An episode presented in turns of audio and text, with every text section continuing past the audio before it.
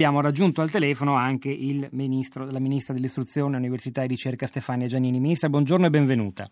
Buongiorno, buongiorno a tutti e a tutte. Eh, buona giornata programmatica anche a lei. Sì, certo. Senta, una, una prima battuta eh, le, le, gliela voglio chiedere per quanto concerne queste visite che tanti studenti stanno facendo in questo 19 di ottobre a luoghi dove si lavora, dove si lavora anche con le mani oltre che con le macchine, che, dove si recuperano tecniche antiche, saperi artigianali, lingue, addirittura eh, parole del, dei tanti dialetti italiani. E questa cosa sta insieme, è in, nella stessa direzione del modello dell'alternanza scuola-lavoro? Sì, su cui voi come Ministero che, state che... Investendo molto.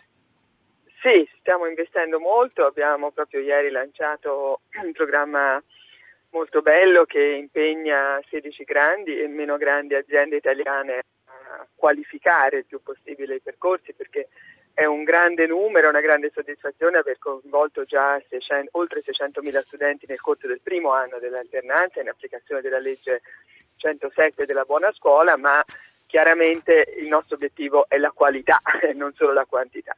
Quello che lei dice è un elemento che qualifica ancora di più eh, questa esperienza che i ragazzi dallo scorso anno in, tutto, in tutte le classi del triennio licei e gli istituti faranno, perché scoprire non solo il saper fare, ma anche eh, il modo con cui questo saper fare è stato raccontato durante il percorso della storia, che è poi storia della società italiana, è un eh, patrimonio di conoscenza oltre che di competenza assolutamente fondamentale secondo me. Quindi eh, sa, la lingua, il dialetto in particolare o comunque le varietà regionali sono il primo elemento no, che, ci, che, ci, che, ci, guida all'interno dei processi di mutamento della società. Quindi penso che i nostri studenti usciranno non solo dalla giornata programmatica ma da tutto quello che ne seguirà molto molto arricchiti.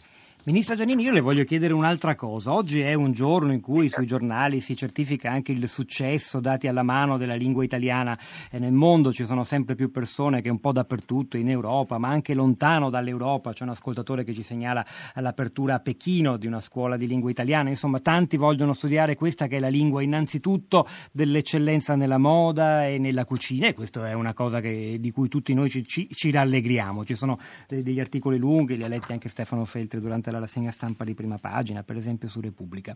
Nello stesso tempo, però, sui giornali oggi si parla anche di un'altra cosa, cioè è vero, piace molto l'Italia quanto in primo luogo a gastronomia e moda, sembra piacere di meno, o almeno così denunciano alcuni scienziati e ricercatori italiani, per quanto riguarda la ricerca di base e l'attività scientifica, quella, quella importante, quella che aspira al Nobel. C'è infatti in rete una lettera scritta dal gruppo 2003. Eh, scusi, no, ho perso, ho perso però essendo in viaggio mi spiace, ho perso eh, l'ultima frase. Piace no. meno che cosa? La, almeno così pare, secondo alcuni scienziati, l'Italia come luogo della ricerca scientifica. Glielo chiedo perché c'è anche sui giornali in questi giorni riportata dalla rete una lettera, un appello firmato da alcuni ricercatori scienziati autorevoli del nostro paese, gruppo 2003, ehm, che eh, denuncia per esempio il fatto che un, fisico, un chimico italiano come Vincenzo Balzani, professore dell'Università di Bologna, pioniere in un settore di ricerca molto importante, quello delle macchine, macchine molecolari, ha sfiorato il premio Nobel per la chimica 2016, ma così come era già successo alcuni anni fa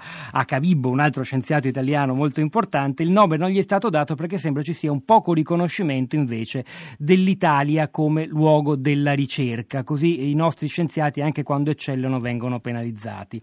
Questo appello noi lo metteremo in rete perché ci sembra comunque un oggetto interessante di discussione. La domanda è non c'è il rischio che eh, esiste, secondo voi, insomma immagino che ci abbiate riflettuto, che la lingua italiana, la cultura italiana piaccia soprattutto per ambiti, quello della moda e quello del cibo, che sono lontani dall'eccellenza scientifica? Io non, non sovrapporrei queste due dimensioni della percezione che si ha dell'Italia nel mondo, perché eh, intanto eh, l'Italia è amata come lingua, come cultura, come storia artistica, eh, anche e soprattutto per la sua grande tradizione, di cui moda, design eh, e tradizione enogastronomica sono una dimensione, ma certamente non l'unica e nemmeno la, la, prioritaria. Non dimentichiamoci che anche in campo umanistico, insomma, il nostro è il paese della grande letteratura, della, della, dell'arte figurativa, insomma, inutile eh, ricordare ovvietà.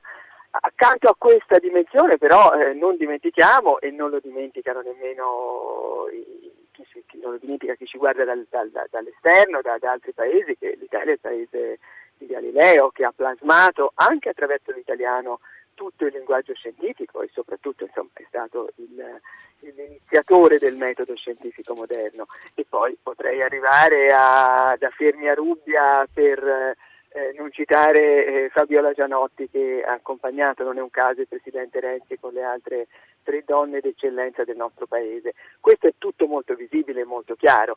Eh, quello che forse a volte succede è che quando c'è un'eccellenza così pesante, così importante come quella umanistica, quella appunto artistica, culturale, si fatica a collegare il nostro paese a eh, un'eccellenza che è anche in campo scientifico, in campo, nel campo della ricerca di base, delle, delle, tecnologie più avanzate. Quindi lo sforzo che dobbiamo fare, qui parlo in duplice veste, anche se io come formazione sono un umanista, però come membro della comunità accademica dobbiamo essere sempre più propositivi e sempre più abili a promuovere questa dimensione della nostra qualità, eh, che è una qualità eh, che, che, che, permea tutte le discipline.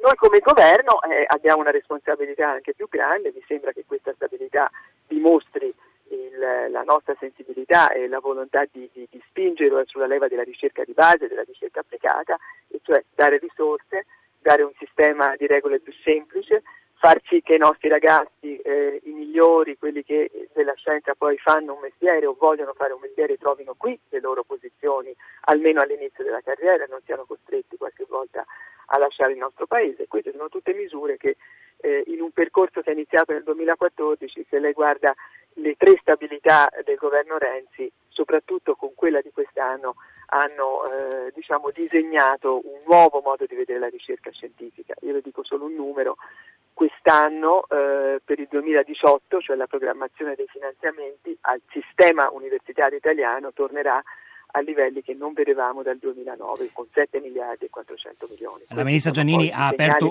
un altro, un altro, ambito di discussione. Io rinvio la puntata che abbiamo dedicato proprio la settimana scorsa alle condizioni della ricerca di base in Italia. Eh, grazie davvero Ministra per questo suo eh, tempo che ci ha dedicato.